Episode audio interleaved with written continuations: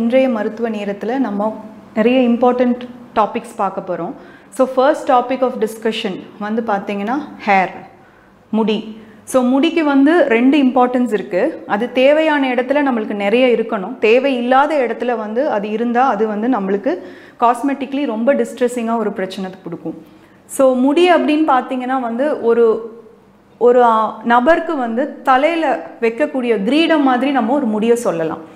So ஒரு ஆணாக இருந்தாலும் பெண்ணாக இருந்தாலும் சரி, முடி இருக்கிறப்ப வந்து அவங்க தோற்றம் வந்து நல்லாயிருக்கும். அவங்களோட ஏஜே வந்து நிறைய டைம்ஸ் வந்து ஃபுல்லாக ஹேர் இருக்கிறவங்கக்கிட்ட நீங்கள் ஏஜே வந்து டிஃபைன் பண்ண முடியாது.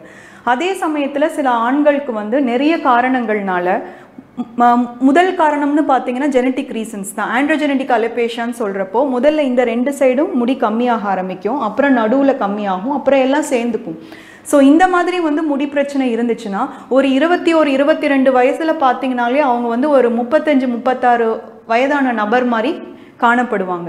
ஸோ ஆண்கள் பொறுத்த மட்டும் ஆண்ட்ரோஜெனடிக் அலோபேஷியா வந்து மெயின்லி வந்து ஹார்மோனல் டிபெண்ட். அதாவது ஒரு நபருக்கு அவங்க அப்பா தலைமுடி எப்படி இருந்ததோ, அவங்க தாய்மாமா தலைமுடி எப்படி இருந்தது, அவங்க தாத்தானா வயதான பிறகு இல்லை, அவர் வந்து ஒரு 25-30 வயசில் இருந்தப்போ எப்படி அவருக்கு ஹேர் ரெசெஷன் ஆச்சோ, அவங்க சந்ததியினரில் வர பசங்களுக்கு அதே மாதிரி ஹேர் ரிசைட் ஆகிட்டே வரும்.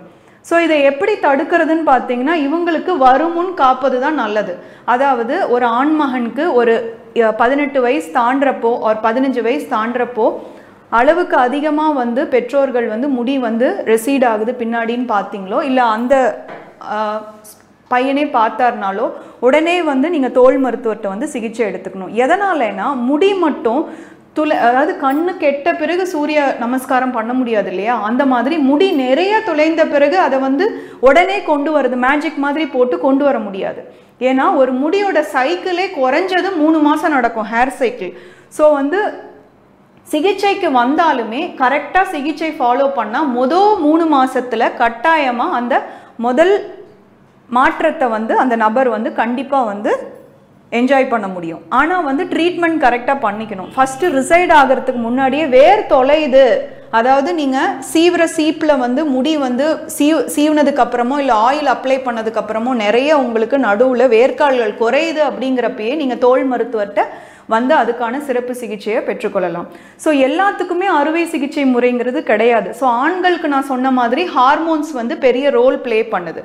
அதே மாதிரி புகைப்பிடித்தல், மது அருந்துதல், இதெல்லாம் பார்த்தீங்கன்னா கண்டிப்பாக அதில் இருக்க நிக்கோட்டினும் சரி ஆல்கஹாலும் சரி அது வந்து இந்த இதெல்லாம் வந்து உங்களுக்கு லிவர் மெட்டபாலிசத்தை மாற்றிடும். அதே சமயம் வந்து உங்களோட முடி வேர்க்காலுக்கான ஆக்சிஜன் சப்ளையை வந்து குறைச்சிரும். அப்போ வந்து முடி அதிகமாக உதிர்ந்துடும்.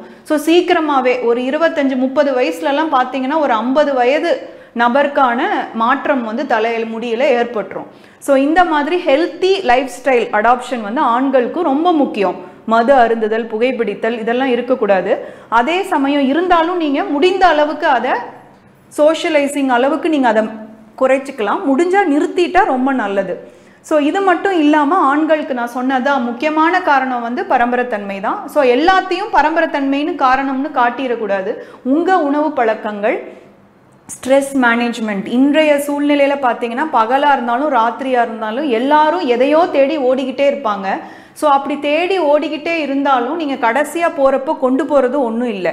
பட் இருக்கிறப்போ உங்கள் ஹேரையும் உங்கள் ஹெல்த்தையும் பராமரிக்கிறது வந்து ரொம்ப ரொம்ப இம்பார்ட்டண்ட். அதனால் 7 மணி நேரமாவது குறைந்தது உங்களுக்கு தூக்கம் வந்து வாழ்க்கைக்கு முக்கியமானது. அதே மாதிரி உணவு பழக்கங்கள், ஜங்க் ஃபுட்டையெல்லாம் ஃபாஸ்ட் ஃபுட் ஜங்க் ஃபுட்டையெல்லாம் கம்மி பண்ணிவிட்டு சுண்டல், பட்டாணி, கீரை, நாட்டுக்காய், ஸோ ப்ரோட்டீன் ஃபுட், மீன், குழம்புல போட்ட மீன், இந்த மாதிரி புரத சத்துள்ள உணவுகள் வந்து முடிக்கு வந்து ரொம்ப ரொம்ப முக்கியமானது. So first life style modification தான். எந்த நபர் வந்தாலுமே ஃபஸ்ட்டு லைஃப் ஸ்டைல் மாடிஃபிகேஷன் தான் உங்கள் தோல் மருத்துவர் கற்றுக் கொடுப்பார். ஸோ ரெண்டாவது முறை பார்த்தீங்கன்னா இதெல்லாம் தாண்டின பிறகு இந்த ஹார்மோனல் இதை வந்து பேலன்ஸ் பண்ணுறதுக்கு சில விதமான பின்விளைவு இல்லாமல் தலைக்கு அப்ளை செய்யக்கூடிய லோஷன்ஸும் இருக்குது. அதே மாதிரி சில மாத்திரைகளும் இருக்குது. ஸோ புரதச்சத்து கூட்டக்கூடிய மாத்திரைகள் இதெல்லாமே வந்து உங்கள் தோல் மருத்துவர் சான்றிதழ் இல்லாமல் தயவு செஞ்சு நீங்கள் பெற்றுக்கொள்ளக்கூடாது. ஸோ ஃபார் எக்ஸாம்பிள் பக்கத்து வீட்டு நபர் வந்து ஒரு தோல் மருத்துவர்கிட்ட போனார், அவர் ஒரு ப்ரிஸ்கிரிப்ஷன் கொடுக்குறாரு, அதையே நீங்கள் மருந்து கடையில் வாங்கி நீங்கள் மாதக்கணக்காக உங்களுக்கு உபயோகப்படுத்தக்கூடாது. ஏன்னா உங்களுக்கும் அவருக்கும் இருக்கிற முடி தன்மை வந்து ஒன்றுக்கு ஒன்று போனதாக இருக்காது. நீங்கள் வந்து கட்டாயமாக, ஏன்னா ஹேர்க்கெல்லாம் வந்து நீங்கள் ரிப்பீட்டடாக பார்த்துக்கிட்டே இருக்கணுங்கிற அவசியம் இல்லை. ஒரு முறை 2 முறை பார்த்து மேக்ஸிமம் 3 முறை, நான் சொன்னேன் இல்லையா, அந்த ஹேர் சைக்கிள் 3 முறை நடக்கும். அந்த 3 முறை வந்து உங்கள் தோல் மருத்துவர்கிட்ட கரெக்டாக அணுகி சிகிச்சை எடுத்த பிறகு அதுக்கப்புறம் மெயின்டெனன்ஸ் ட்ரீட்மெண்ட் அடுத்த 6 மாதம், அடுத்த 1 வருடத்துக்கு உங்கள் முடியை எப்படி பேணி பராமரிக்க வேண்டும் என்ற ஆலோசனையை வந்து நீங்கள் உங்கள் தோல் மருத்துவர்கிட்டயே நீங்கள் கேட்டு தெரிஞ்சுக்கொள்ளலாம். இது வந்து ஆண்களுக்கு நான் சொன்னது. ஸோ ஆண்களுக்கு பார்த்தீங்கன்னா முதல்ல வந்து லைஃப் ஸ்டைல் மாடிஃபிகேஷன், 2வது கட்டம் புரதசத்து மாத்திரைகள் அப்ளை பண்ணக்கூடிய லோஷன். லோஷனில் நிறைய மினாக்சில் க்ரோத் ஃபேக்டர்ஸ் இந்த மாதிரி நிறைய லோஷன் இருக்குது. ஸோ அதே மாதிரி யாராவது உங்களுக்கு வந்து ஒரு அனாலிசிஸ் பண்ணி உங்கள் முடி சுத்தமாக கொட்டி போயிடும், 3 மாதத்தில் நீங்கள் கண்டிப்பாக வழுக்கை ஆகிடுவீங்க, அதனால் நீங்கள் இந்த ட்ரீட்மெண்ட்டெல்லாம் எடுத்துக்கிட்டே இருக்கணும்னு எந்த நபர் சொன்னாலும் நீங்கள் மருத்துவர் கண்டிப்பாக சொல்ல மாட்டாங்க. யார் சொன்னாலும் அதை நம்பாதீங்க. ஏன்னா உங்கள் முடி வந்து அந்த மாதிரி திடீர்னு 3 மாதத்தில் தொலைஞ்சும் போகாது, 1-2 நாளில் வந்து திடீர்னு அடர்த்தியாகவும் மாறாது. புரியுதுங்களா? ஏன்னா யாருமே இதில் மேஜிக் ஒர்க் பண்ணுறதில்ல. ஆனால் முடியோட அனாட்டமி என்னன்னு நீங்கள் ப்ராப்பராக தெரிஞ்சுக்கணும். ஹேர் சைக்கிள்னால் என்ன, அதில் 3 ஸ்டேஜ் இருக்குது. ஆனஜன், கேட்டஜன், டீலஜன். ஆனஜன்னா வளர்கிற பருவம், கேட்டஜன்னா உழுவுற பருவம், டீலஜன்னா ரெஸ்டிங் பருவம். இது 3 பருவத்தில் வந்து எந்த பருவத்தில் உங்கள் முடி வந்து சீக்கிரம் கொட்டுது, இந்த ஹேர் சைக்கிளோட 3 பருவத்தில் எந்த பருவம் உங்களுக்கு தாக்கப்படுது. For example typhoid, malaria, chicken குனியா, jaundice இந்த மாதிரி வந்து நோய்வாய்ப்படுறப்ப என்ன ஆகும், அந்த ரெஸ்டிங் ஃபேஸில் இருக்கக்கூடிய டீலஜன்கிற பருவம் வந்து அட்டாக் ஆகுது. அப்போ என்ன ஆகும்னா நார்மலாக ரெஸ்டிங் ஸ்டேஜில் இருக்கிற முடியெல்லாம் கேட்டஜன் ஃபாலிங் ஸ்டேஜுக்கு போயிடும். அதனால் இந்த சிக்கன் குனியா, மலேரியா, ஜாண்டிஸ்லாம் தாக்கி 1 மாதத்துக்கு அப்புறம் பார்த்தீங்கன்னா, ஈவன் அம்மை 1 மாதத்துக்கு அப்புறம் பார்த்தீங்கன்னா வேறு வேறாக முடி கொட்டும்.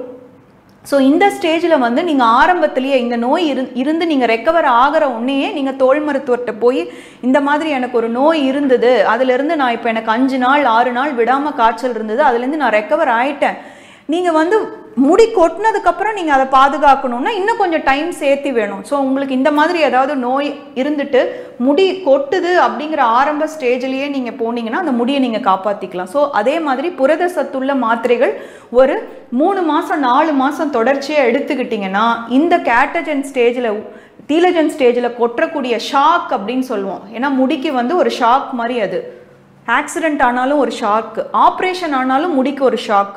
நீங்கள் ஈவன் ஆப்ரேஷன்லேருந்து ரெக்கவர் ஆகிற பேஷண்ட்ஸை கேட்டிங்கன்னா கூட என்ன சொல்லுவாங்க அவங்க, எனக்கு முடி வந்து வேறு வேறாக கொட்டுது. ஏன் அது ஒரு ஷாக்? ஒரு பெரிய அறுவை சிகிச்சை நடக்கிறப்ப பார்த்தீங்கன்னா அவங்களோட பிளட் ஃப்ளோ எல்லாம் வேறு ரீசன்ஸ்க்கு தான் பயன்படும். அதாவது நம்ம உடம்புக்கு வந்து கடவுள் எப்படி உருவாக்கியிருக்கிறாருன்னா உடம்பில் இருக்க எல்லா பார்ட்ஸுக்கும் வந்து டிஸ்ட்ரிபியூட் ஆனதுக்கு பிறகே வந்து ஊட்டச்சத்து முடிவேருக்கு அடையுது. ஸோ உங்களுக்கு இப்போ ஒரு பெரிய சர்ஜரி நடக்குதுன்னா ஆப்வியஸாக உங்களுக்கு ஹீமோக்ளோபின் கொஞ்சம் குறைஞ்சிருக்கலாம், உங்கள் புரத சத்து, உங்கள் உடம்புல இருக்க எனர்ஜி கொஞ்சம் குறைஞ்சிருக்கலாம். ஸோ அப்போ வந்து ஷாக் பீரியட், உங்கள் முடிக்கு வந்து ஒரு ஷாக் பீரியட்னு சொல்லுவோம். அப்போ வந்து வேறு வேறாக கொட்டும். ஸோ இந்த மாதிரி ஒரு நோய்வாய்ப்படுறப்பையோ அறுவை சிகிச்சை ஆனது பிறகோ, அதே மாதிரி பெண்களுக்கு பார்த்தீங்கன்னா கர்ப்பகாலத்துக்கு பிறகு, கர்ப்பகாலத்தில் வந்து எல்லாமே வந்து ரெஸ்டிங் ஸ்டேஜில் இருக்கும், டீலஜன் ஹேர்லாம் ரெஸ்டிங் ஸ்டேஜில் இருக்கும். அதே போல் கர்ப்பம் முடிஞ்சு 3 மாதம் கழித்து பார்த்தீங்கன்னா எல்லா வேரும் வந்து ஃபாலிங் ஸ்டேஜ், திரும்பி கேட்டஜனுக்கு மாறும். அப்போ வந்து என்ன ஆகும்னா வேறு வேறாக முடி கொட்டும். ஸோ முன்னாடி சொன்ன மாதிரி குழந்தை அம்மா முகத்தை பார்த்து சிரிக்கிறனால முடி கொட்டலை, அந்த பெண்ணுக்கு உடம்புல ஏற்படக்கூடிய ஹார்மோன் மாற்றத்தால் வேறு வேறாக கொட்டுது. அதே மாதிரி நான் சொன்ன இந்த கால்சியம் அயன் டேப்லெட்ஸ் எல்லாம் நீங்கள் வந்து குழந்தைக்கு பால் கொடுக்குறப்ப வந்து உங்கள் எனர்ஜி ரிக்வயர்மெண்ட் வந்து கர்ப்ப காலத்தோட அதிகங்கிறனால கால்சியம் அயன் நிறுத்தக்கூடாது. அதையும் தாண்டி முடி கொட்டுதுன்னா கண்டிப்பாக தோல் மருத்துவர்கிட்ட போயிட்டு முடிக்கு வந்து தேவையான ஊட்டச்சத்தை அந்த பெண் வந்து எடுத்துக்கணும். ஸோ அந்த டைமில் ஹேரை பராமரிக்க விட்டால் என்ன ஆகும், கால்சியம் டெஃபிஷியன்சி இருந்துச்சுன்னா கர்ப்ப காலத்துக்கு பிறகு பெண்ணுக்கு இருக்க தலைமுடியெல்லாம் வெள்ளை முடியாக மாறும். அதே சமயம் வேறு வேறாக முடி கொட்ட ஆரம்பிக்கும், புரதச்சத்தும் அயன் சத்தும் கம்மியாகிறப்ப வேறு வேறாக கொட்டும். ஸோ இதையெல்லாம் நீங்கள் தோல் மருத்துவர்கிட்ட போயிட்டு ஆரம்ப காலத்திலேயே சிகிச்சை எடுத்துக்கிட்டிங்கன்னா உங்களோட முடியோட அடர்த்தி தொலையாமல் பார்த்துக்கொள்ளலாம். ஸோ இந்த ட்ரீட்மெண்ட் எல்லாம் நான் சொன்னேன் இல்லையா, இப்போ ஆண்களுக்கு சொன்ன மாதிரியே பெண்களுக்கு பார்த்தீங்கன்னா ஹார்மோனல் இம்பேலன்ஸ்னால கொட்டும். சினைப்பை நீர்க்கட்டி தான் அதுக்கு முக்கியமான காரணம். இப்போ டீனேஜ் பருவத்து பெண்களே வந்து எக்ஸசைஸ் யாரும் ஃபாலோ பண்ணுறதில்ல. எல்லாமே வந்து படிப்பு படிப்புங்கிற யுகம் மாறி போனனால இப்போ கேம்ஸ் பீரியடே ஸ்கூலில் இருக்கிறதில்ல. அந்த டைமும் அவங்க வேறு ஏதாவது கிளாஸ் பாரோ பண்ணி படிக்க வச்சுக்கிட்டே இருப்பாங்க. ஸோ அந்த சூழ்நிலையில் இந்த குழந்தைக்கு விளையாடுற இதே இருக்காது. ப்ளஸ் வந்து இன்னும் ஊட்டச்சத்து இல்லாத ஜங்க் ஃபுட்டுக்கு வந்து நிறையா பழகிடுறாங்க. ஸோ இந்த ஸ்டேஜில் வந்து உடல் பருமன் ஆகுது, சினைப்பை நீர்க்கட்டிக்கு அதிகப்படுத்துறதுல முக்கியமான காரணம் ஆயிடுது. ஸோ மாதவிடாய் வந்து ரெகுலராக வராமல் இர்ரெகுலராக மாறும். முகத்தில் வந்து நிறைய பருக்கள் வந்து நிறைய இருக்கும். கழுத்து வந்து கருப்பாகும். இதெல்லாம் சினைப்பை நீர்க்கட்டிக்கூடிய அறிகுறிகள். அதே போல் பெண்களுக்கு சினைப்பை நீர்க்கட்டி பிசிஓடி இருக்கிற பெண்களுக்கு இந்த வாக்கு பகுதியில் முடி கிடுகிடுன்னு கம்மியாகும், தலைமுடி நிறைய உதிரும், மொத்த முடி சன்னமாகும், வாக்கு பகுதியில் வந்து உங்களுக்கு முடியே கம்மி ஆகிட்டு கேப் ஆன மாதிரி பொண்ணு சொட்டை ஆகிட்டா அப்படின்னு சொல்லி நிறைய பேர் கூட்டிகிட்டு வருவாங்க அழுதுகிட்டு. ஸோ இந்த மாதிரி ஸ்டேஜ் எல்லாம் எதனால் வருதுன்னா அந்த சினைப்பை நீர்க்கட்டி இந்த மாதவிடாய் கோளாறு எல்லாமே பெண்களுக்கு ஊட்டச்சத்து சரியான முறையில் கொடுத்து அவங்களுக்கு ஒரு உடற்பயிற்சி என்கரேஜ் பண்ணிங்கனாலே அந்த மாதவிடாய் ரெகுலர் ஆகிடும், இந்த முடி பிரச்சனையும் கம்மியாகும். ஸோ இந்த மாதிரி முடி உதிர்தல் இருக்க பிரச்சனையும் ஆரம்ப காலத்திலேயே தோல் மருத்துவர்கிட்ட கூட்டிகிட்டு வந்தீங்கன்னா அந்த பாப்பாவுக்கு சினைப்பை நீர்க்கட்டி இருக்கா, எதனால் முடி கொட்டுது, நீங்கள் முடிக்கான சரியான ஊட்டச்சத்து அந்த குழந்தைக்கு வளர்ச்சி பருவத்தில் கிடைக்குதா. ஏன்னா கார்போஹைட்ரேட் ஃபேட் சத்தை காட்டிலும் அந்த டீனேஜ் பருவத்தில் புரத சத்து வந்து ரொம்ப ரொம்ப முக்கியம். அதை நீங்கள் கரெக்டாக கொடுக்குறீங்களா, முடிக்கான சத்து கிடைக்குதா, ஆரம்ப காலத்துலேயே அதை கரெக்ட் பண்ணிக்கிட்டிங்கன்னா இந்த முடி வந்து கேப் இன்க்ரீஸ் ஆகிறதுக்கு முன்னாடியே அந்த பெண்ணுக்கு சரியான சிகிச்சை கொடுத்து உங்கள் தோல் மருத்துவர் தன்னம்பிக்கையை இன்க்ரீஸ் பண்ணிவிடுவாங்க அந்த பொண்ணுக்கு. ஸோ இது வந்து சினைப்பை நீர்க்கட்டி. அதே மாதிரி தைராய்டு பிரச்சனையில் பார்த்தீங்கன்னா திடீர்னு வெயிட் அதிகமாக போடும், குரல் மாற்றம் ஏற்படும். அதே மாதிரி முடி வந்து திரும்பி வந்து முடியில் வந்து பேட்டர்ன் ஃபார்ம் ஆகிடும். ஸோ இந்த மாதிரி முடி உதிர்தல் வந்து ஹைப்போதைராய்டிசத்தில் ரொம்ப காமனாக நம்ம பார்ப்போம். சில டைம்ஸ் ஹைப்பர் தைராய்டிசத்துலேயும் முடி உதிர்தல் இருக்கும். ஸோ முடி உதிர்தல் வந்து ஒரு அசால்ட்டாக நீங்கள் எடுத்துக்க வேண்டியதில்லை. ஒரு நபருக்கு வந்து 80-100 முடிக்கு மேலே ஒரு நாள் கொட்டுது அப்படின்னா கண்டிப்பாக உங்கள் தோல் மருத்துவர்கிட்ட போய் அதில் என்ன பிரச்சனை, ஹார்மோன் பிரச்சனையா, சினைப்பை நீர்க்கட்டியா, வேறு என்ன பிரச்சனை அப்படின்னு நீங்கள் தெரிஞ்சுக்கணும். இதே மாதிரி பெண்களுக்கும் ஆண்கள் மாதிரியே ஒரு பரம்பரைத்தன்மை இருக்குது. இதை வந்து ஃபீமேல் பேட்டர்ன் ஹெரிடிட்ரி ஹேர் லாஸ்ன்னு சொல்லுவோம். இது கிறிஸ்மஸ் ட்ரீ பார்த்துருக்குறீங்களா? கிறிஸ்மஸ் அப்போல்லாம் அந்த ஃபர்ன் ட்ரீ இருக்கும்ல, அந்த கிறிஸ்மஸ் ட்ரீ பேட்டர்னில் வகுடு பகுதியில் முடி கம்மியாகும். இது வந்து பெண் வழுக்கைன்னு சொல்லக்கூடியது.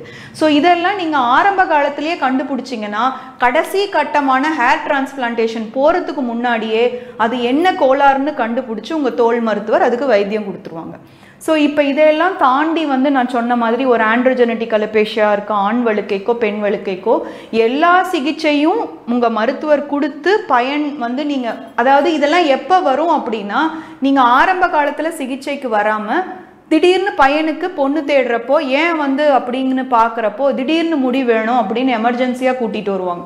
ஸோ அந்த மாதிரி ஒரு கட்டத்தில் வந்து ஃபஸ்ட்டு வந்து அந்த முடிக்கு ஊட்டச்சத்து கொடுத்த பிறகு இது பரம்பரைத்தன்மையினால் வந்த ஆண் வழுக்கையா அப்படிங்கிறத வந்து நம்ம கன்ஃபார்ம் பண்ண பிறகு இந்த ரெண்டு பக்கம் ஏறுது நடுவில் கேப் ஆகுதுன்னா இது ஹாமில்டன் பேட்டர்னில் எந்த பேட்டர்னில் ஃபால் ஆகுதுன்னு பார்த்த பிறகு உங்களுக்கு முடி மாற்று அறுவை சிகிச்சை சிறந்த பலனளிக்கும்.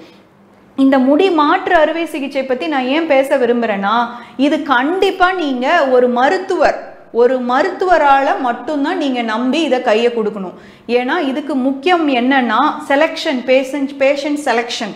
அதாவது கேட்டு வரவங்களுக்கு எல்லாம் அறுவை சிகிச்சை கிடையாது. நான் சொன்ன மாதிரி என்ன காரணத்துக்காக அவங்க பண்ணிக்கிறாங்க, அந்த ஆண்மகனுக்கு கல்யாணம் பார்த்துட்டு இருக்காங்க, முடி வந்து ஒரு கேப் இல்லாமல் ஒரு ஃபாலிக்கல் கூட இல்லாமல் முடி வேறு கம்மியாயிடுச்சு, இல்லைன்னா முடி ரொம்ப புழக்கமாக இருக்குது அப்படிங்கிற ஒரு காலகட்டத்தில் நம்ம வந்து இவருக்கு ஒரு 6 மாத அளவில் இந்த டென்சிட்டி இம்ப்ரூவ் பண்ணணும் அப்படின்னு இது பண்ணால் கண்டிப்பாக முடி மாற்று அறுவை சிகிச்சை சிறந்த பலனளிக்கும். இது எப்பயுமே நீங்கள் கேள்விப்படுறதெல்லாம் தப்பு. இது வந்து ஒரு சிறந்த மருத்துவரால் ஒரு நல்ல மருத்துவமனையில் ஒரு ஹைஜீனிக் என்வாயர்மெண்ட்டில் ஃபெலோஷிப் முடித்த ஹேர் டிரான்ஸ்பிளான்டேஷன் மருத்துவரால் செய்யக்கூடிய சிகிச்சைக்கு கண்டிப்பாக உங்களுக்கு பின்விளைவுங்கிறது. ஏன்னா இது வந்து ஒரு 7-9 வருஷமாக இதே சிகிச்சையை, முடிவேற்று மாற்று அறுவை சிகிச்சையே செய்கிறவங்க வந்து அதில் ஒரு பெரிய எக்ஸ்பர்ட்டாக இருப்பாங்க. ஸோ நீங்கள் அனைத்து மருத்துவரையும் முடி அப்படின்னா உடனே எனக்கு சைடு எஃபெக்ட் ஆகிடும் அப்படின்னு நினைக்காதீங்க. ஏன்னா இதுக்காகவே சிறந்த அதாவது ஒரு எம்பிபிஎஸ் பேசிக் டிகிரி முடித்து அதுக்கப்புறம் வந்து post graduation MD or MS degree முடித்து அதுக்கப்புறம் ஃபெலோஷிப் பண்ணக்கூடிய ஒரு அறுவை சிகிச்சை முடி மாற்று அறுவை சிகிச்சை நிபுணர் கையில் வந்து நீங்கள் ரொம்ப ரொம்ப சேஃப். அதே போல் ஒரு மருத்துவமனையில் செய்யக்கூடிய அறுவை சிகிச்சை கண்டிப்பாக கேட்டு வருவோருக்கெல்லாம் கிடையாது. அது வந்து டாக்டர் பார்த்து நாங்கள் செலக்ட் பண்ணிட்டதுக்கு அப்புறமே எந்த தோல் மருத்துவரும் உங்களை அந்த சிகிச்சைக்கு எடுத்துக்குவாங்க. ஸோ இந்த முடி மாற்று சிகிச்சை முறையில் ரெண்டு மெத்தட் இருக்குது.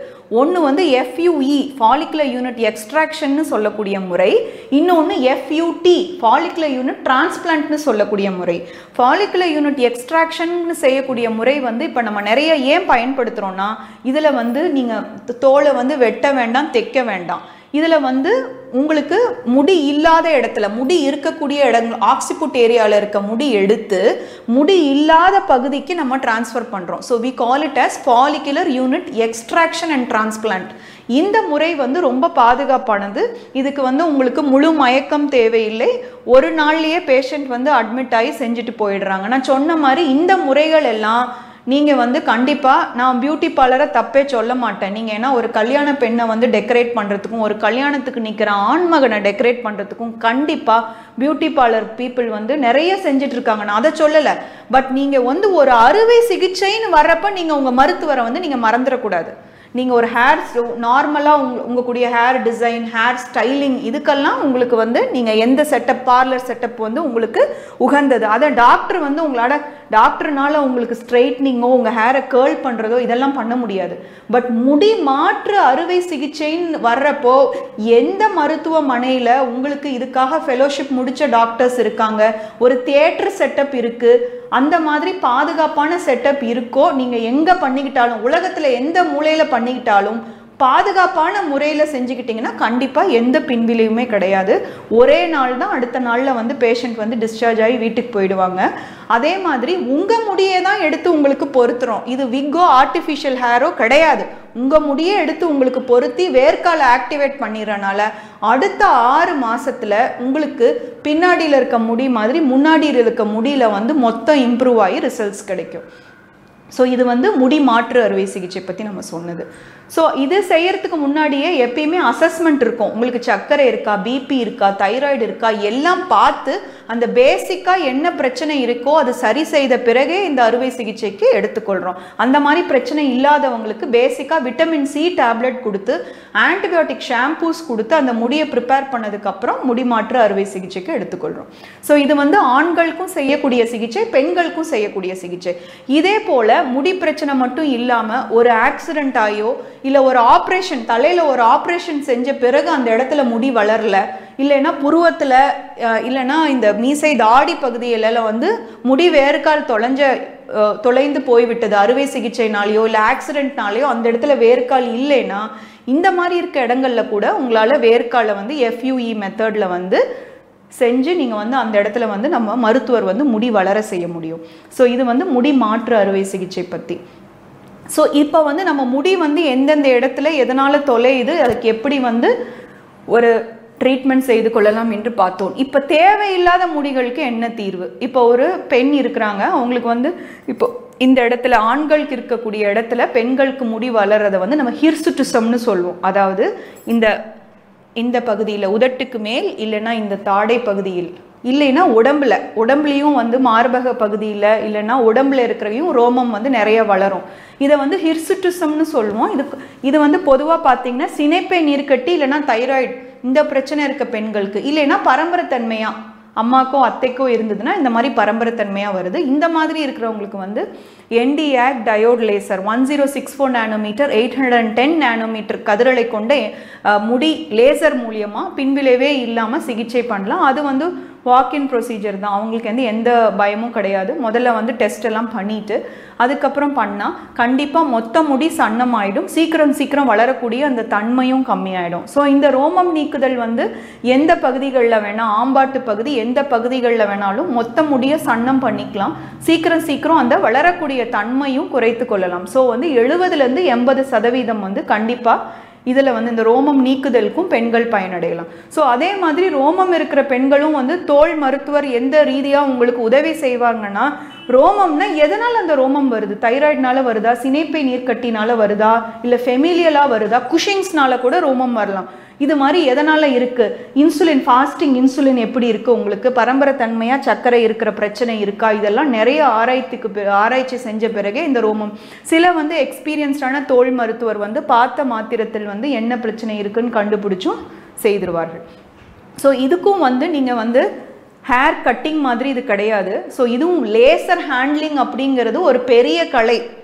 எப்படி ஒரு கார் ஓட்டி வந்து அந்த கார் ஓட்டுறதுக்கு பல தடவை எட்டெல்லாம் போட்டு காமிச்சு எப்படி கஷ்டப்பட்டு அந்த லைசன்ஸ் வாங்குறாங்களோ, அதே மாதிரி லேசர் சர்ஜன், அதாவது லேசர் ஆப்ரேட்டிங் தோல் மருத்துவர் வந்து அதுக்காக அந்த ஃப்ளூவென்ஸ்னா என்ன, பல்ஸ் வித்னா என்ன, ஃப்ரீக்வென்சினா என்ன, இதையெல்லாம் வந்து சரியாக படிக்காமல் அறியாமல் ஏதாவது செஞ்சால் கையை சுட்டுரும். ஸோ லேசர் கருவி வந்து ஏரோப்ளைன் ஓட்டுற மாதிரி கார் ஓட்டுற மாதிரி தான். நீங்கள் கற்றுக்கிட்டிங்கன்னா மட்டும்தான் மேலே ஏரோப்ளைன் எடுத்து ஓட்ட முடியும். கற்றுக்காதவங்க ஏரோப்ளைன் ஓட்டினா அப்படியே ஃப்ளைட் கிராஷ் ஆகிடும் மேலே. ஸோ தோல் மருத்துவ பிரிவில் வந்து லேசர் காஸ்மெட்டிக் சிகிச்சை பிரிவு வந்து தனியாக இருக்குது. ஸோ ஒரு MBBS முடிச்சுட்டு ஒரு டிப்ளமோ MD டெர்மட்டாலஜி முடித்த பிறகு இந்த லேசருக்கு சிறந்த சிகிச்சை பெற்றுள்ள தோல் மருத்துவர் கையில் வந்து உங்கள் தோல் வந்து ரோமம் நீக்குதலுக்கும் மிகவும் பாதுகாப்பானது. ஸோ இதில் வந்து இந்த ஃப்ளூவென்ஸோ பல்ஸ் வித்தோ ஸ்பாட் சைஸோ இது எல்லாம் வந்து கரெக்டாக படிச்சிருந்தால் தான் உங்களுக்கு கிடைக்கக்கூடிய ரிசல்ட் வந்து 70 to 80% கிடைக்கும். ஸோ இதுவும் வந்து ஏன்னா இப்போ நிறைய சிஸ்டம் வந்து கூலிங் சிஸ்டமோடு இருக்குது, ஃப்ளூவென்ஸ் எல்லாம் அட்ஜஸ்டபிள் இருக்குது. ஏன்னா ஒரு நபருக்கு, நம்மெல்லாம் சவுத் இண்டியன்ஸ் இல்லையா, நார்த் இண்டியன்ஸும் நம்மள இருக்காங்க. ஸோ அவங்க ஸ்கின் டைப் வந்து 3 நாளில் பொருந்தும். சவுத் இண்டியன் ஸ்கின் டைப்ஸ் பார்த்தீங்கன்னா 4, 5, 6ன்னு ஃபிட்ஸ்பேட்ரிக் ஸ்கின் டைப்பில் இருக்கும்.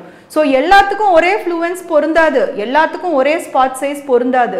அதே மாதிரி கருப்பு முடி சிகிச்சையா வெள்ளை முடி சிகிச்சையா, கருப்புக்கு வந்து லேசர் வந்து பயனளிக்கும். வேற வெள்ளை முடி இருந்தால் எப்பிலேஷன் ஒரு ரேடியோ ஃப்ரீக்வன்சி கருவி கொண்டு தான் நீங்கள் வெள்ளை முடியை கம்மி பண்ணிக்க முடியும். இந்த மாதிரி நிறைய மெடிக்கல் இது இருக்குது. ஸோ ஈவன் ரோமம் நீக்குதலுக்கு கூட உங்களுக்கு வந்து ஒரு தோல் மருத்துவருக்கு வந்து சிறந்த ஒரு நாலேஜ் இருக்குங்கிறது என்னுடைய கருத்து. ஸோ நீங்கள்லாம் அதை கரெக்டாக தெரிஞ்சு நீங்கள் பயனடைஞ்சுக்கணும் எதனால் இருக்குது அப்படின்ட்டு. ஏன்னா தோல் ரோமம் நீக்குதல் வந்து ஆர்ட்.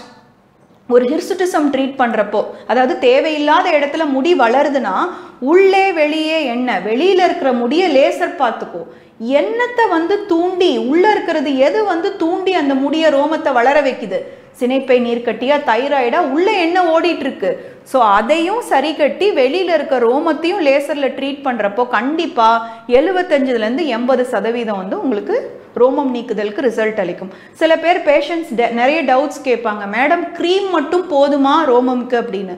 வேற எல்லாத்துக்கும் க்ரீம் பயனளிக்கும், முகப்பருக்கு பயனளிக்கும், மங்குக்கு பயனளிக்கும். ஆனால் ரோமம் பொறுத்தவரை வெறும் க்ரீம் மட்டும் அப்ளை பண்ணிங்கன்னா ஒரு 5% to 10% ஒரு இம்ப்ரூவ்மெண்ட் பார்க்கலாம். பட் வந்து 70% to 80% மொத்த முடிய சன்னம் பண்ணிக்கணும், சீக்கிரம் வளராமல் பார்த்துக்கணும் அப்படின்னா light amplification by stimulated emission of radiation, NDI, diode, இப்போ நிறைய லேசர்ஸ் நவீன லேசர்கள் கொண்டு இதை வந்து நம்ம கண்டிப்பாக எந்த பின்விளைவும் இல்லாமல் குறைச்சிக்க முடியும். இந்த லேசர்ஸ் எல்லாம் தோலில் மட்டும் வேலை செய்கிறனால நான் முன்னாடியே சொன்ன மாதிரி உள் உறுப்புக்கு எந்த ஆபத்தும் கிடையாது.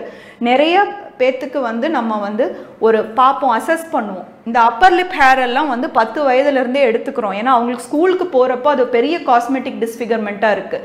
வேற தாடையில் மற்ற பகுதிகளில் இருக்க ஹேர் வந்து மாதவிடாய், அதாவது மெனார்கி வயதுக்கு வந்த பிறகு அந்த மெனார்கி அட்டைன் ஆனதுக்கப்புறம் பார்த்து எடுத்துக்கிறோம். அதே மாதிரி சில ஹேர்ஸ் எல்லாம் வந்து ஒரு 15 வயசுக்கு மேலே எடுத்துக்கிறோம். அது வந்து உங்கள் தோல் மருத்துவருக்கு தெரியும் எந்தெந்த வயதில் வந்து எதுக்கான லேசர் ட்ரீட்மெண்ட் எடுத்துக்க முடியும். மற்றபடி ஈவன் கல்யாண வயதில் இருக்கிற பெண்களுக்கும் வந்து ரோமம் நீக்குதல் இந்த ஹேர் லேசர்லாம் ரொம்ப சேஃபானது. ஸோ இது வந்து நம்ம ரோமத்தை பற்றி பார்த்தோம், அதாவது ஆல் அபவுட் ஹேர், எதனால் முடி கொட்டுது, ஆண்களாக இருந்தாலும் பெண்களாக இருந்தாலும் அவங்கள ஹேரை எப்படி பாதுகாத்துக்கணும், எந்த முறையில் நீங்கள் தோல் மருத்துவரை அணுகணும், அதே போல் உங்களுக்கு ஹேர் டிரான்ஸ்பிளான்டேஷன் யாருக்கு பயனளிக்கும், அதே போல் உங்களுக்கு தேவையில்லாத இடத்துல ரோமம் இருந்தால் நீங்கள் எப்படி அதை லேசரில் நீக்கிக்கலாங்கிறதெல்லாம் பார்த்தீங்க. இது வந்து நம்ம ஹேரில் பற்றி இன்னைக்கு மருத்துவ நேரத்தில் நிறைய தெரிஞ்சுக்கிட்டோம். இப்போ அடுத்தது பார்த்தீங்கன்னா இன்னொரு நல்ல இன்ட்ரெஸ்டிங் டாபிக் பேசலாம். அது வந்து என்னன்னு பார்த்தீங்கன்னா பிக்மெண்டேஷன். பிக்மெண்டேஷன் அப்படின்னு என்னன்னு பார்த்தீங்க அப்படின்னா, நம்ம பிக்மெண்டேஷன்னா என்ன, ஒன்றா வந்து நிறம் வந்து தோலில் வெள்ளையாக மாறுறது இல்லைன்னா கருப்பாக மாறுறது. ஃபஸ்ட்டு நம்ம ஹைப்பர் பிக்மெண்டேஷன்னு சொல்லி தோல் நிறம் கருப்பாகிறதுக்கான காரணங்கள் பார்க்கலாம். அதில் பெண்களுக்கு பார்த்திங்கன்னா ரொம்ப முக்கியமானது மங்கு. மங்கில் வந்து பார்த்திங்கன்னா இந்த ரெண்டு கண்ணமும் நல்லா இந்த இடத்துல கருப்பு கோக்கும், ஃபோர்ஹெட்டில் கருப்பு கோக்கும், மூக்கில் வரலாம், ஈவன் உதட்டுக்கு மேலே இல்லைன்னா தாடை பகுதியில் கூட மங்கு வரலாம். ஸோ இது வந்து பார்த்திங்கன்னா ஹார்மோன் மாற்றத்தால் ஏற்படுறது. ஸோ இதுக்கு வந்து சன்ஸ்க்ரீன் அப்ளிகேஷன் வந்து கரெக்டான சன் ப்ரொடெக்ஷன் ஃபேக்டரோட உங்கள் தோல் மருத்துவர் வந்து ஒரு சன்ஸ்க்ரீன் ப்ரிஸ்கிரைப் பண்ணுவாங்க. அதே மாதிரி நான் வந்து ரோம முடிக்க சொன்ன மாதிரியே மங்குக்கும் ரெண்டு ஃபேக்டர் இருக்குது. ஒன்று வந்து வெளியிலேருந்து வர ஃபேக்டர்ஸ், இன்னொன்று வந்து நம்ம உடம்புக்குள்ளாரையே இருக்கிற ஃபேக்டர்ஸ். வெளியிலேருந்து ஃபேக்டர்ஸ் பார்த்திங்கன்னா நம்ம pollution, sun exposure, UV exposure, இல்லைனா ஏன் ஈவன் எல்இடி லைட்ஸில் ரொம்ப நிற்கிறவங்களுக்கு, camera lights, LED lights, tube லைட்ஸ்லலாம் இருக்கிறவங்களுக்கு கூட நிறம் மாற்றம் ஏற்படும். நிறைய பேர் நினச்சிக்குவாங்க வெயில் மட்டும்தான் வெளிச்சம்னு கிடையாது. வெயிலில் மட்டும் இல்லாமல் இந்த மாதிரி இருக்கிற இடத்துல, அதாவது நம்ம எல்இடி லைட்ஸு, டியூப் லைட்ஸு, இந்த மாதிரி இருக்கிற லைட்ஸ்லேயும் பார்த்திங்கன்னா இந்த மாதிரி நிறைய சேஞ்சஸ் ஏற்படும் நம்ம முகத்துக்கு. ஸோ சன்ஸ்க்ரீன் அப்படிங்கிறது வந்து நம்ம வெயிலில் வேலை செய்கிறவங்களுக்கு, நிறைய பேர் லேடிஸ் சொல்லுவாங்க, மேடம் நான் வெளியிலே போகிறதில்ல, வீட்டுக்குள்ளாரையே தான் இருப்பேன்ட்டு. ஆனால் அது கிடையாது. அவங்க வந்து துணி காய போடுறதுக்கு அந்த மாதிரிலாம் பார்த்திங்கன்னா ஒரு 11 மணி 12 மணி பீக் சன்லைட்டில் தான் போயிட்டு ஒரு அரை மணி நேரம் அந்த க்ளோத்ஸை ஹேங் பண்ணிட்டு வருவாங்க. பாலிமார்பஸ் லைட் இரப்ஷன், வெயில் அலர்ஜி, அதாவது வெயிலில் போய் நின்னோடனே 5 நிமிஷத்தில் வெயில் படக்கூடிய இடங்களெல்லாம் தடிப்பு ஏற்படும். மங்கு வந்து சன்னமாக இருக்க மங்கு முகம் செவந்து கருப்பு கலரில் மாறும். ஸோ இது வந்து அவங்களுக்கே தெரியாமல் அவங்க சன்னில் போகிறத அவங்க மறந்துடுவாங்க. அதே போல் வெயில் மட்டும் இல்லாமல் ஐடி பீப்புள், ஆஃபீஸ் கோயர்ஸ்லாம் பார்த்திங்கன்னா காலையிலேருந்து சாயங்காலம் வந்து இந்த எல்இடி லைட் இல்லைன்னா டியூப் லைட்லேயே எக்ஸ்போஷர்லேயே இருப்பாங்க. அவங்களுக்கும் ஒரு சிறந்த சன்ஸ்க்ரீன் கண்டிப்பாக போடணும். இதில் சன்ஸ்க்ரீனில் சன் ப்ரொடெக்ஷன் ஃபேக்டர் நீங்கள் செக் பண்ணணும், வாட்டர் ரெசிஸ்டண்ட்டான்னு செக் பண்ணணும். ஏன்னா நம்ம ஊரில் வந்து இப்போ ஏசியில் இல்லாதவங்களுக்கு வேர்த்து கொட்டி கொட்டி அந்த சன்ஸ்க்ரீன் வந்து கரைஞ்சிரும். ஸோ அப்போ வந்து நீங்கள் வாட்டர் ரெசிஸ்டன்ட் சன்ஸ்க்ரீனான்னு பார்க்கணும். யங் ஏஜில் இருக்கிறவங்களுக்கு வந்து நான் காமிடோஜெனிக்கான்னு பார்க்கணும். அதாவது இந்த சன்ஸ்க்ரீனை போட்டால் எனக்கு எப்படி க்ரீஸி இருக்கும், ஏன்னா சன்ஸ்க்ரீனில் ஃபிசிக்கல் சன்ஸ்க்ரீன், கெமிக்கல் சன்ஸ்க்ரீன்னு நிறையா இருக்கும். ஸோ எந்த சன்ஸ்க்ரீன் எடுத்திங்கனாலும் அதில் என்ன இன்க்ரீடியன்ஸ் இருக்குதுன்னு முக்கியமாக படித்து பார்க்கணும். சன் ப்ரொடெக்ஷன் ஃபேக்டர் மினிமம் வந்து 15 to 20+ இருக்கணும் நம்மளுக்கு இந்தியன் ஸ்கின்னுக்கு, அப்போ தான் கரெக்டாக இருக்கும். அதே சமயத்தில் பார்த்திங்கன்னா இந்த சன்ஸ்க்ரீன் வந்து போட்ட உடனே உங்களுக்கு இந்த இளம் வயதில் இருக்கவங்களுக்கு நான் காமிடோஜெனிக்கான முகப்பருவை தூண்டி விடுதான்னு பார்க்கணும். ஸோ சன்ஸ்க்ரீனில் நீங்கள் நிறைய செக் பண்ணலாம். இப்போ இருக்கிற அட்வான்ஸ் மொடாலிட்டி சன்ஸ்க்ரீனில் உங்களுக்கு எஸ்பிஎஃப் இருக்குது, அது ஃபிசிக்கல் சன்ஸ்க்ரீனா கெமிக்கல் சன்ஸ்க்ரீனான்னு எழுதியிருக்கும், அதனோட சன் ப்ரொடெக்ஷன் ஃபேக்டர் லேபிள் எழுதியிருக்கும், வாட்டர் ரெசிஸ்டண்ட்டானு எழுதியிருக்கும். இளம் வயசில் போட்டுக்கிறீங்கன்னா நான் காமிடோஜெனிக்கா, அதாவது பருவை ஏற்படுத்தக்கூடிய தன்மை இல்லையா அப்படிங்கிறதும் லேபிளில் கரெக்டாக ஸ்பெசிஃபை ஆகிருக்கணும். ஸோ இத்தனை ஸ்பெசிஃபிகேஷன் நீங்கள் செக் பண்ணி வாங்கிக்கணும்னா ஒரு தோல் மருத்துவர் வந்து ப்ரிஸ்கிரைப் பண்ணுற சன்ஸ்க்ரீன் உங்களுக்கு பெஸ்ட்டாக இருக்கும். திரும்பி திரும்பி நீங்கள் அதை போய் கேட்டு எழுதணும்னு இல்லை, ஒரு தடவை ப்ரிஸ்கிரைப் பண்ணிட்டா நீங்கள் அந்த சன்ஸ்க்ரீன் வந்து ஓவர் த கவுண்டர் ப்ராடக்ட் தான், கரெக்டாக எழுதிட்டா அது மருந்து மாத்திரை மாதிரி கிடையாது. நீங்கள் உங்களுக்கு சூட்டபிள் சன்ஸ்க்ரீனாக இருந்தால் அதே சன்ஸ்க்ரீனை கூட நீங்கள் வாங்கி ரீஅப்ளை பண்ணிக்கலாம். ஸோ மங்குக்கு வந்து முதல்ல நீங்கள் சன்ஸ்க்ரீன் அப்ளிகேஷன் எப்படின்னு பார்த்தீங்க. ஸோ அது வந்து எக்ஸ்டர்னல் ஃபேக்டர்.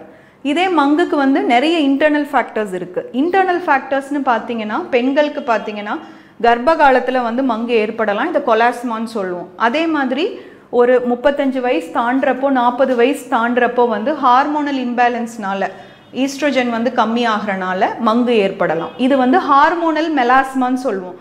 அதே மாதிரி இங்கே இந்த கண்ணத்தில் மட்டும் இல்லாமல் வேறு எல்லா இடத்துலையும் மங்கு வரக்கூடிய வாய்ப்புகள் இருக்குது. ஸோ வெளியில் இருக்கிற எக்ஸ்டர்னல் ஃபேக்டர் பாதுகாப்புக்கு நீங்கள் சன்ஸ்க்ரீன்ஸ் எடுத்துக்கலாம்.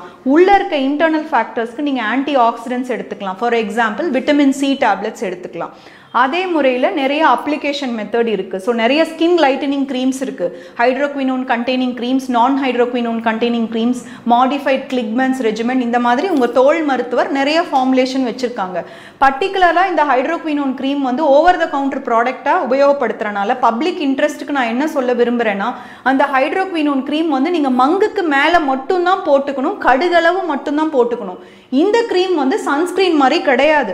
ஒரு தடவை தோல் மருத்துவர்கிட்ட நீங்கள் வாங்கினதுக்கப்புறமா வருடக்கணக்காக அந்த ஹைட்ரோக்வினோன் க்ரீமை மங்குக்கு மட்டும் இல்லாமல் நீங்கள் முகம் பூரா போட்டு நான் வெள்ளையாயிட்டேன்னு பார்த்தீங்கன்னா அது சைடு எஃபெக்ட்னால வர்றது. கண்டிப்பாக இந்த ஹைட்ரோக்வினோன் க்ரீம் முக்கியமாக நிறைய பிராண்ட்ஸில் இருக்குது. நான் பிராண்ட்ஸை மென்ஷன் பண்ண விரும்பலை, அது எல்லாமே நல்ல பிராண்ட்ஸ் தான். எந்த தோல் மருத்துவமோ இல்லை எந்த ஃபார்மசி இண்டஸ்ட்ரியோ ஒரு ஹைட்ரோக்வினோன் க்ரீமை வந்து உங்கள் பின்விளைவுக்காக படைக்கல. முக்கியமாக இந்த ஹைட்ரோக்வினோன் க்ரீம் வந்து மங்குக்கு US FDA அப்ரூவ் ட்ரீட்மெண்ட்லேயும் சொல்லலாம், அது வந்து சிறந்த ட்ரீட்மெண்ட் தான். ஆனால் எப்படி அதை பயன்படுத்துகிறீங்க? அதை கடுகளவு எடுத்து மங்குக்கு மேலே மட்டும்தான் போடணும். மங்கு ஓரளவுக்கு சரியானோடனே உங்கள் தோல் மருத்துவர் கிடுகிடுன்னு அதை குறைக்க ஆரம்பிச்சிருவாங்க. டெய்லி நைட்டு போடுறத ஒரு நாள் விட்டு ஒரு நாள், we call it as a tapering treatment in dermatology. அப்புறம் வாரத்துக்கு 2 நாள் மட்டும் போட சொல்லுவாங்க. மங்கு கொஞ்சம் கொஞ்சமாக குறைஞ்ச உடனே அந்த ஹைட்ரோக்வினோனை வந்து நான் ஹைட்ரோக்வினோன் ஸ்கின் க்ரீம்ஸ்னால ரீப்ளேஸ் பண்ணி இதை வெளியில் எடுத்துருவாங்க. ஸோ ஒரு ஹைட்ரோக்வினோன் யூஸ் பண்ணுறப்ப உங்கள் தோல் மருத்துவர் ப்ரிஸ்கிரிப்ஷன் இல்லாமல் அதை சன்ஸ்க்ரீன் மாதிரி நீங்கள் மருந்து கடையில் வாங்கி யூஸ் பண்ணிங்கன்னா இதுக்கு ஊக்ரனோசிஸ்னு ஒரு பெரிய சைடு எஃபெக்ட் இருக்குது. அதாவது நான் என்ன சொல்கிறேன், அதாவது அமிர்தமே இருந்தாலும் அளவுக்கு மீறி நீங்கள் சாப்பிட முடியுமா? கிடையாது. இந்த ஹைட்ரோக்வினோன் ஒரு அமிர்தம் மாதிரி மங்குக்கு, அதை கடுகளவு தான் நீங்கள் போடணும். அளவுக்கு மீறி போட்டிங்கனாலோ இல்லை உங்கள் தோல் மருத்துவரை பார்க்காம அதை வருடக்கணக்காக போட்டுக்கிட்டே இருந்தீங்கனாலோ ஃபஸ்ட்டு ஒரு ஸ்கின் ப்ளீச்சிங் எஃபெக்ட் ஏற்படும். ஏன்னா முக்காவாசியான ஹைட்ரோக்வினோன் தனியாக வர்றதில்லை, அது வந்து ரெட்டினாயின், ஸ்டீராய்டு இதெல்லாம் வந்து கொஞ்சம் கலவையில் தான் வருது. இதை வந்து நம்ம மாடிஃபைட் கிளிக்மென்ஸ் ரெஜிமெண்ட்னு சொல்லுவோம், இது உங்கள் தோல் மருத்துவருக்கு தெரியும்.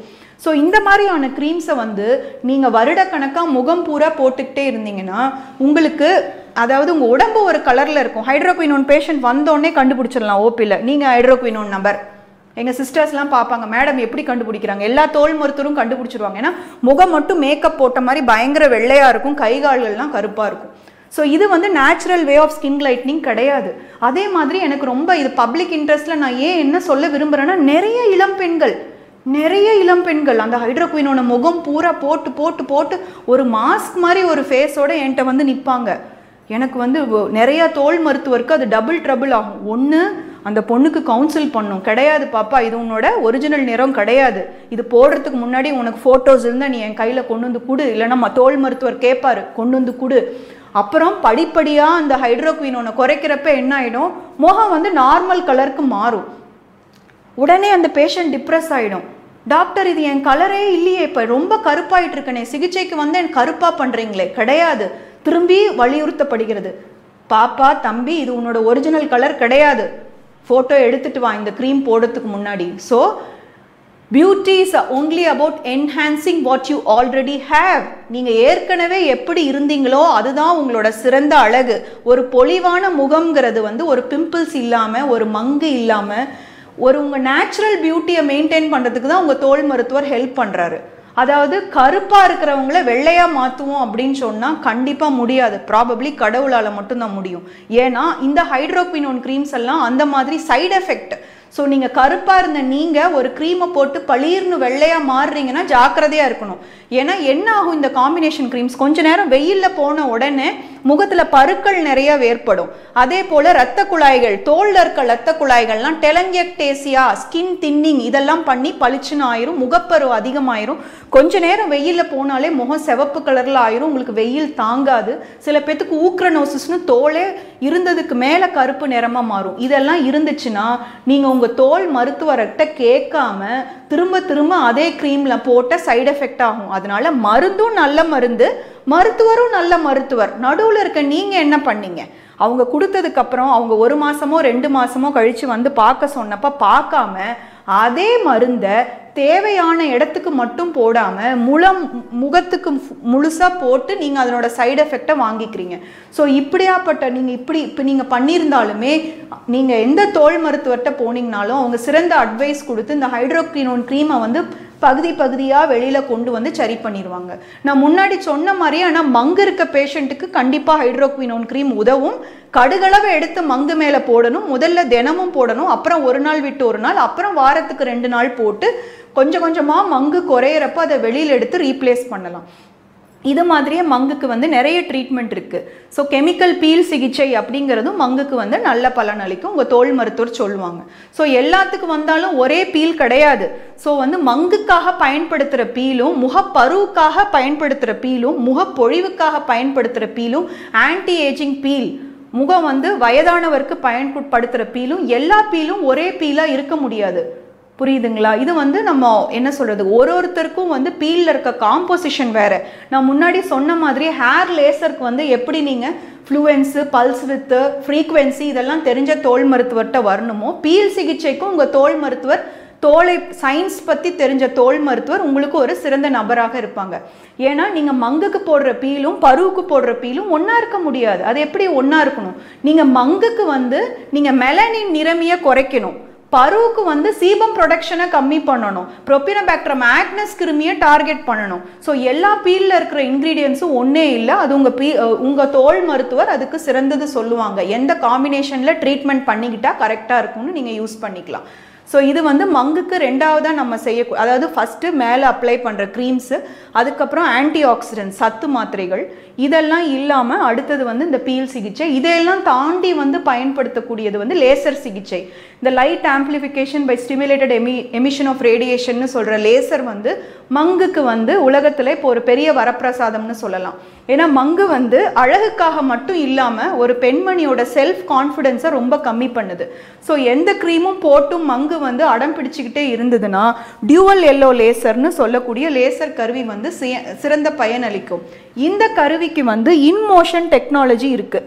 இன்மோஷன்னா நம்ம தோல்லையே வந்து செய்யக்கூடிய டெக்னாலஜி இருக்குது. இது வாஸ்குலர் லேசர்னு உலகத்திலேயே இப்போ வந்து மங்குக்கு இதுதான் லேட்டஸ்ட் சிகிச்சைன்னே சொல்லலாம். இது மங்குக்கு என்ன பண்ணுன்னா, மங்கு இருக்கிறவங்களுக்கு தோலில் இருக்க இரத்த குழாய்கள் வந்து சில சேஞ்சஸ் இருக்கும். வாஸ்குலோ எண்டோத்தீலியல் growth ஃபேக்டர்ஸ்னு சொல்லுவோம். இந்த வாஸ்குலோ எண்டோத்தீலியல் growth ஃபேக்டர்ஸை வந்து டவுன் ரெகுலேட் பண்ணி இந்த 578 நானோமீட்டர்னால செய்யக்கூடிய வந்து வாஸ்குலர் லேசர் வந்து it is very target specific. Oxy haemoglobin அப்படிங்கிற டார்கெட் ப்ரோமோஃபோர், எப்படி வந்து இப்போ ரோமம் நீக்குதல் ஹேர் லேசரோட டார்கெட் ப்ரோமோஃபோர் வந்து மெலனின் பிக்மெண்ட், ஸோ அதை மட்டும்தான் டார்கெட் பண்ணும். இந்த லேசர் வந்து இஸ் வெரி ஸ்பெசிஃபிக்.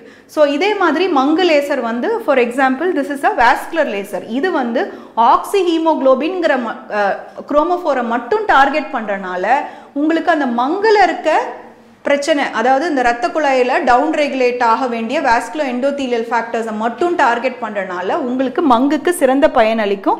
வேறு எந்த ஃபேக்டர்ஸையும் டார்கெட் பண்ணாதனால laser is very target specific. நீங்கள் எப்படி அம்பு எழுதுறப்போ அந்த அம்பு வந்து புல்சை டார்கெட்னு சொல்லுவோம். ஸோ ஒரு லேசர் கருவி வந்து எந்த இடத்துல வேலை செய்யணுமோ தோலில் அந்த இடத்துல மட்டும்தான் வேலை செய்யும். The surrounding tissue and the surrounding skin are completely protected. நீங்கள் பயந்துக்கவே வேணாம். ஸோ மங்கு லேசர் வந்து மங்குக்கு மட்டும்தான் வேலை செய்யும். ரோமம் நீக்கும் லேசர் வந்து ரோமம் நீக்கத்துக்கு மட்டும்தான் வேலை செய்யும். கார்பன் டை ஆக்சைடு லேசர் வந்து மறு எடுக்கிறதுக்கு, உண்ணி மறு எடுக்கிறதுக்கு, பால் மறு எடுக்கிறதுக்கு மட்டும்தான் பயன்படுத்த முடியும். Q-switch என்டிஆர் லேசர் வந்து போஸ்ட் இன்ஃப்ளமேட்டரி ஹைப்பர் பிக்மெண்டேஷனுக்கும், டேட்டூ அப்படின்னா பச்சை குத்தி இருக்கீங்கல்ல அதை ரிமூவ் பண்ணுறதுக்கும் Q-switch என்டிஆருக்கு 2 டார்கெட் ப்ரோமோஃபோர் இருக்குது. அதாவது எபிடர்மல் அண்ட் டெர்மல். அந்த பச்சை வந்து மேலே எபிடர்மஸில் இருக்கா இல்லை ஆழமாக போய் டெர்மல் லெவலில் இருக்கா. ஸோ இதுக்கு வந்து 2 நானோமீட்டர் இருக்குது, 532 நானோமீட்டர் இல்லைனா 1064 நானோமீட்டர். எந்த நானோமீட்டரில் போய் டார்கெட் பண்ணுமோ அங்கே வேலை செஞ்சு அந்த பச்சையை மட்டும்தான் டார்கெட் பண்ணுமோலையோ சுற்றி இருக்க சரௌண்டிங் ஸ்கின் வந்து இஸ் கம்ப்ளீட்லி ப்ரொடெக்டட். ஸோ இப்போ இருக்கிற லேசர் யுகத்தில் வந்து எதனாலும் மருவை நீக்கிக்கலாம், மச்சத்தை நீக்கிக்கலாம், தோல் கட்டியை நீக்கிக்கலாம், basal cells carcinoma, squamous cells carcinoma, தோல் புற்றுநோய் நீக்கலாம், அதாவது முகத்தில் இருக்க மங்க சிகிச்சை எடுத்துக்கலாம். அதே மாதிரி ஆக்சிடென்டல் தழும்பு, முகப்பரு வந்ததுனால வர கரும்புள்ளிகள் இதையெல்லாம் டார்கெட் பண்ணலாம். அதே மாதிரி அறுவை சிகிச்சைக்கு அப்புறமா நீங்கள் இருக்கக்கூடிய தழும்பும், முகப்பருக்கு ஆழமாக இருக்க தழும்பும் வந்து ஃப்ராக்ஷனல் CO2 erbium லேசர் சிகிச்சை கருவி கொண்டு நம்ம லேசரில் ட்ரீட் பண்ணலாம். ஸோ இப்போ இருக்க லேசர் யுகத்தில் வந்து சின்னதுலேருந்து பெருசு வரைக்கும் எல்லாமே நீங்கள் ட்ரீட் பண்ணிக்கலாம்.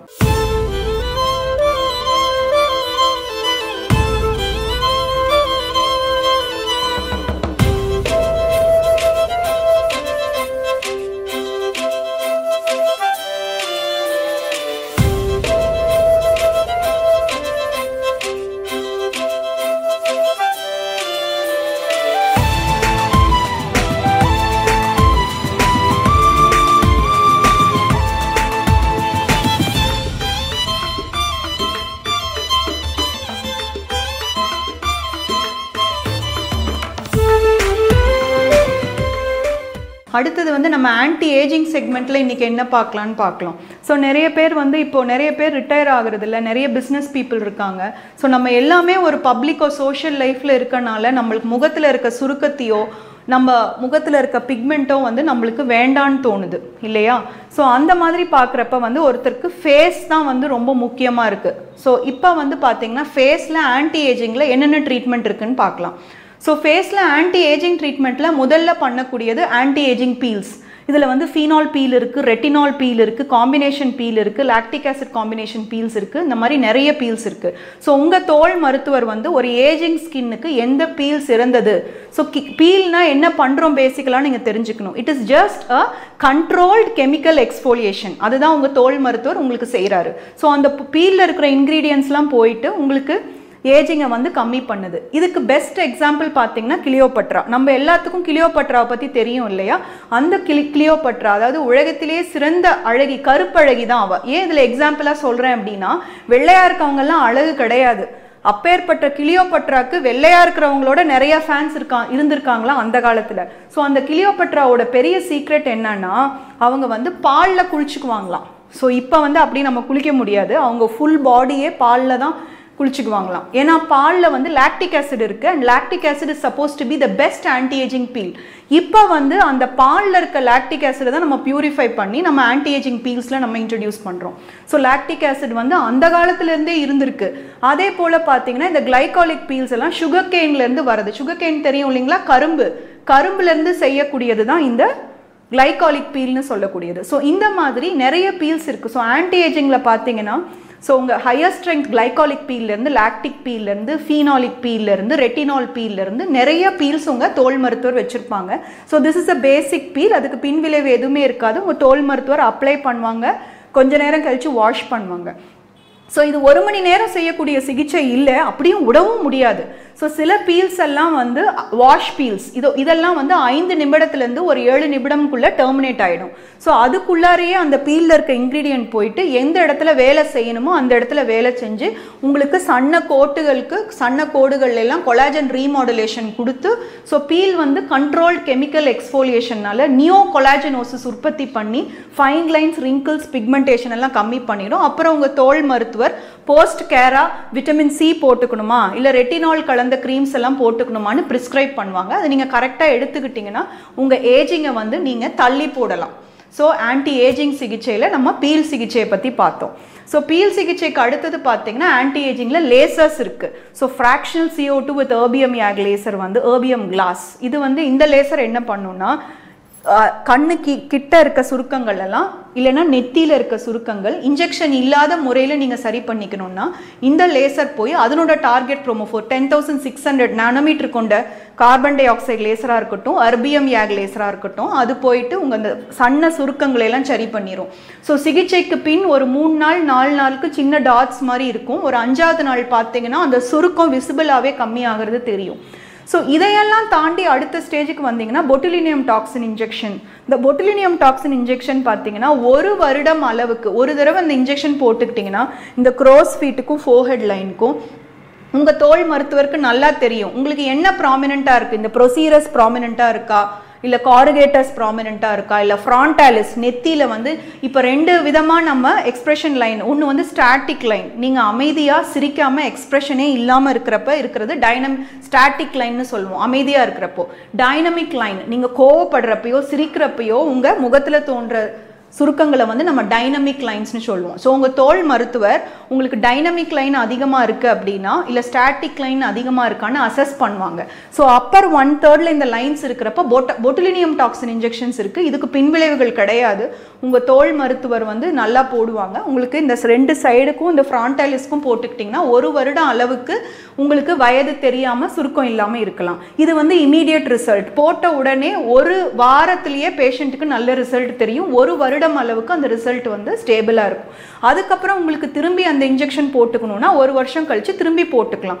ஸோ எந்த நாள் வரைக்கும் நீங்கள் இளமையாக இருக்கணும்னு நினைக்கிறீங்களோ இந்த யுகத்தில் அந்த நாள் வரைக்கும் இளமையை நீங்கள் மெயின்டைன் பண்ணலாம். அதே போல் லோவர் 2/3 ஆஃப் த ஃபேஸ்க்கு ஃபில்லர் சிகிச்சை இருக்குது. இந்த ஃபில்லர் சிகிச்சை வந்து நடு கண்ணத்தில் கம்மியாகிறப்ப we give a mid face filler. இந்த நேசோலேபியல் ஃபோல்டு மட்டும் நிறைய பேர்த்துக்கு பார்த்தீங்கன்னா இந்த இடம் வந்து ஏஜிங்கில் வந்து கீழே தொங்கி ஃபேட் கம்மியாக இருக்க மாதிரி இருக்கும். ஸோ இந்த இடத்துல வந்து we have a filler for the nasolabial fold. சில பேர்த்துக்கு இந்த ஐ சுற்றி மட்டும் வந்து கொஞ்சம் டிப்ரெஷன் வந்து அந்த இடத்துல வந்து உங்களுக்கு வந்து இருந்துச்சு அப்படின்னா அண்டர் ஐ ஃபில்லர் போய்க்கலாம். ஸோ அண்டர் ஐயில் ஃபில்லர் போடலாம், இந்த சீக்ஸ் பகுதியில் ஃபில்லர் போடலாம், நேசோலேபியல் ஃபோல்டில் ஃபில்லர் போடலாம். என்னன்னா வயது ஆக ஆக நிறைய பேர் நினைக்கிறோம் தோல் மட்டும்தான் சுருங்குதுன்னு. கிடையாது. தோல், போன், தோல், மசில் மூணுமே ஆக்ட் ஆகுது. தோல் சுருங்குது, போனோட மாஸ் குறையுது. There is a muscle descent and volume loss of the muscle. மசிலும் தசைகளும் கீழே தொங்குது. ஸோ இதையெல்லாம் வந்து உங்கள் தோல் மருத்துவர் கரெக்டாக அட்ரெஸ் பண்ணி, அதாவது புவி ஈர்ப்பு சக்திக்கு ஏத்தாப்பில் நம்ம டிசென்ட் வந்து வயது ஆக ஆக நடந்துக்கிட்டே இருக்கும். ஸோ இந்த ஆன்டி ஏஜிங் ட்ரீட்மெண்ட்டெல்லாம் நீங்கள் 35 வயதுலேருந்து 30 வயதுலலாம் நீங்கள் பீல் சிகிச்சை தொடங்கிக்கலாம். சன்ஸ்க்ரீன்ஸ் கரெக்டாக போட்டுக்கலாம். 35 வயதுலேருந்து நான் சொல்கிறது ஒரு 55 வயதுக்குள்ளே இந்த போட்டாக்ஸ் சிகிச்சையும் பீல் சிகிச்சையும் உங்களுக்கு ரொம்ப பலனளிக்கும். இதே மாதிரி ஆனால் ஒரு 65 வயசு 70 வயசு ஆன நபருக்கு வந்து வேறு விதமான ஸ்கின் கேர் இருக்குது. அவங்களுக்கு எப்படி விட்டமின்ஸ் கொடுக்கறது, எப்படி உங்கள் தோலை பாதுகாத்துக்கிறதுங்கிறது இருக்குது. ஸோ இந்த மாதிரி இன்ஜெக்ஷன் ட்ரீட்மெண்ட் வேண்டான்னா நீங்கள் லேசர் சிகிச்சை செஞ்சுக்கலாம். மெயின்டெனன்ஸ் மட்டும் வேணும்னா பீல் சிகிச்சை செஞ்சுக்கலாம். இது எல்லாமே வேண்டானாலும் ரெட்டினால் க்ரீம்ஸ் இப்போ இருக்குது மார்க்கெட்டில். உங்கள் தோல் மருத்துவருக்கு அது பெஸ்ட்டாக தெரியும். ஸோ அந்த மாதிரி க்ரீம்ஸ் நீங்கள் பயன்படுத்தினீங்கன்னா நீங்கள் அந்த க்ரீமை போடுற வரைக்கும் உங்கள் சுருக்கம் வந்து கம்மியாக நீங்கள் பார்த்துக்கலாம். இதில் எல்லாம் நிறைய விசிபிள் டிஃப்ரென்ஸ் இருக்குது. இது எல்லாமே வேர்ல்டு லெவலில் நிறைய கிளினிக்கல் ட்ரையல்ஸ் ஆனதுக்கு அப்புறமே இது வந்து நம்ம தோல் மருத்துவத்துக்கு வந்திருக்கனால பின்விளைவுகள் இல்லாமல் உங்கள் தோல் மருத்துவர்கிட்ட அட்வைஸ் கேட்டு இது கரெக்டாக பார்த்துக்கலாம். ஸோ இது வந்து ஆன்டி ஏஜிங். ஸோ ஆன்டி ஏஜிங்கில் நீங்கள் என்னென்ன மெயின்டைன் பண்ணலாம்? முகத்தை மெயின்டைன் பண்ணலாம், முடியை மெயின்டைன் பண்ணலாம் உங்கள் தோல் மருத்துவர்கிட்ட கேட்டு. முக்கியமாக ஸ்கின்ல இருக்க ஹைட்ரேஷன், வயது ஆக ஆக நம்ம சினைல் ப்ளூரைட்டிஸ்னு சொல்லி அரிப்பு ஏற்படலாம். தோலில் மற்ற இடத்துல, முகம் இல்லாமல் மற்ற இடத்துல ஹைட்ரேஷன் கம்மி ஆகலாம். ஸோ நீங்கள் கரெக்டான மாய்ஸ்சரைசர் போட்டுக்கிறது, வெயிலில் போகிறப்ப சன்ஸ்க்ரீன் போட்டுக்கிறது, இதெல்லாம் வந்து எல்லா வயதினருக்கும் பொருந்தக்கூடியதே. ஏன்னா சில பேர்த்துக்கு வயதானா மட்டும் ட்ரை ஸ்கின் வரும். இந்த ஏட்டோபிக் டெர்மடைட்டிஸ் தன்மை இருக்கிறவங்க, ஜெரோசிஸ் தன்மை இருக்கிறவங்களுக்கெல்லாம் இள வயதிலேயே தோல் வந்து ரொம்ப ட்ரையாக இருக்கும். ஸோ இதுக்கெல்லாம் ப்ராப்பர் வந்து மாய்ஸ்சரைசிங் கேர் வந்து உங்கள் தோல் மருத்துவர் சிறப்பாக சொல்லுவாங்க. நீங்கள் அவங்ககிட்ட கேட்டு நீங்கள் சிறந்த பயனளிக்கலாம். ஸோ ஆன்டி ஏஜிங் செக்மெண்ட்டில் வந்து சன்ஸ்க்ரீன்ஸு, க்ரீம் முறைகள், பீல் ட்ரீட்மெண்ட்டு, லேசர் சிகிச்சை, பொட்டுலினியம் டாக்சின் சிகிச்சை, ஃபில்லர் சிகிச்சை, இதே மாதிரி த்ரெட் லிஃப்டிங் இருக்குது. இதுக்கெல்லாம் மீறி ஃபேட் ஃபில்லர் இருக்குது. உங்கள் கொழுப்பை எடுத்தே உங்களுக்கு இன்ஜெக்ட் பண்ணிக்கலாம். அது ரெடிமேட் ஃபில்லர். நம்ம உடம்புல தேவையில்லாத இடத்துல இருக்கிற கொழுப்பை எடுத்து வேணுங்கிற இடத்துக்கு ஃபில் பண்ணிக்கிறது fat filler. Even face lift வரைக்கும் கூட பிளாஸ்டிக் அறுவை சிகிச்சை வந்து இப்போ கடைசி ஸ்டேஜாக ஃபேஸ் லிஃப்ட், பிளிஃபரோப்ளாஸ்டி. நிறைய பேர்த்துக்கு பார்த்தீங்கன்னா இந்த கண்ணுக்கு ஃபில்லர் கேட்டு வருவாங்க. பட் கரெக்டாக அசஸ் பண்ணி பார்த்தீங்கன்னா அவங்களுக்கு இந்த 2 சைடும் பேக் மாதிரி தொங்கிட்டுருக்கும். ஸோ இந்த மாதிரி பேக் மாதிரி ஸ்கின் வந்து தொங்குற இடத்துல நம்ம ஃபில்லர் போட்டோம்னா பயன் தராது. வால்யூம் லாஸ் இருக்கிறவங்களுக்கு ஃபில்லர் கொடுத்தீங்கன்னா அது நல்லாயிருக்கும். வேறஸ் இந்த ரிடண்டன்ட் ஸ்கின், எக்ஸ்ட்ரா ஸ்கின் இப்படி தொங்குற மாதிரி, இப்படி அண்டர் ஐ பேக்னு சொல்லுவோம் இல்லையா, நான் மெடிக்கல் டேர்ம்ஸில் சொல்கிறதோட நான் நார்மல் டேர்ம்ஸில் சொல்கிறேன். அந்த மாதிரி இருக்கிறவங்களுக்கு பிளிஃபரோப்ளாஸ்டின்னு ஒரு சிகிச்சை, அதாவது வெளியில் தழும்பு தெரியாமல் நம்ம நவீன சிகிச்சை மூலியமாக அந்த அண்டரையும் நம்ம கரெக்ட் பண்ணிக்கலாம். ஸோ இந்த மாதிரி இப்போ இருக்க அதிநவீன யுகத்தில் தோல் மருத்துவத்தில் நிறைய மாற்றங்கள், முன்னேற்றங்கள் ஏற்பட்டிருக்கு. நீங்கள் இதெல்லாம் உங்கள் தோல் மருத்துவர்கிட்ட என்னன்னு கேட்டு சிறந்த பலனை அடைஞ்சிக்கலாம். வணக்கம்.